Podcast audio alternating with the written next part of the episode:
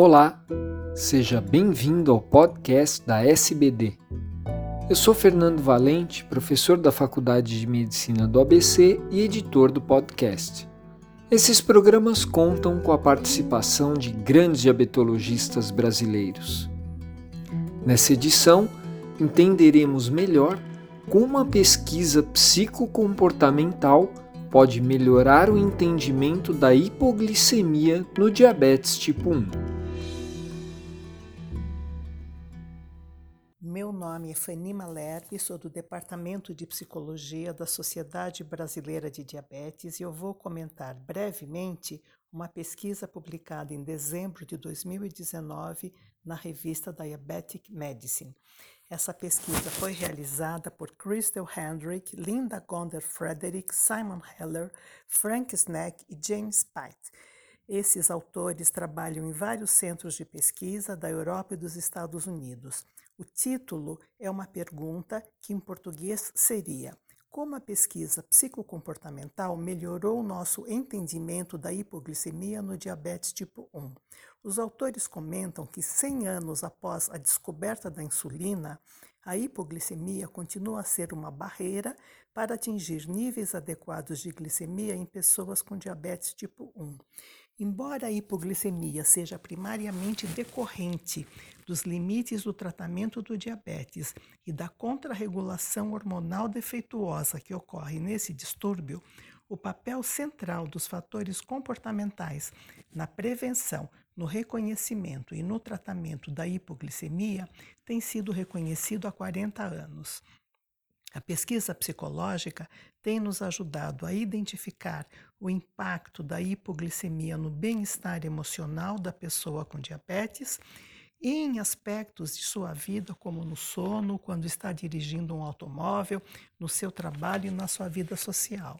Além disso, a pesquisa psicológica tem avaliado o impacto da hipoglicemia nos membros familiares das pessoas com diabetes. Essa pesquisa tem mostrado a importância de focar os fatores comportamentais associados à ocorrência de hipoglicemia e tem apresentado evidências de que intervenções são capazes de modificar esses fatores. Há na literatura muitos estudos descrevendo um treino de identificação dos estados glicêmicos, que é chamado em inglês pela sigla BGAT, Blood Glucose Awareness Training, que a gente poderia traduzir como um treino de consciência dos estados glicêmicos. Esse treino, em geral, envolve é, instruções para o paciente prestar atenção em dicas internas e ou em dicas externas antes de estimarem suas glicemias. As dicas internas referem-se a sintomas tais como boca seca, sede, fraqueza. E as dicas externas referem-se a fatores associados ao tratamento do diabetes, como o tempo desde a última refeição, a dose de insulina aplicada, etc. Esses treinos BGAT têm sido realizados em vários países e os resultados têm mostrado que a sua aplicação é eficaz para restaurar a identificação dos sintomas de glicemia e, com isso, reduzir tanto episódios de hipoglicemia severa quanto o medo de hipoglicemia. A pesquisa psicológica também tem mostrado o impacto da glicemia nos membros familiares.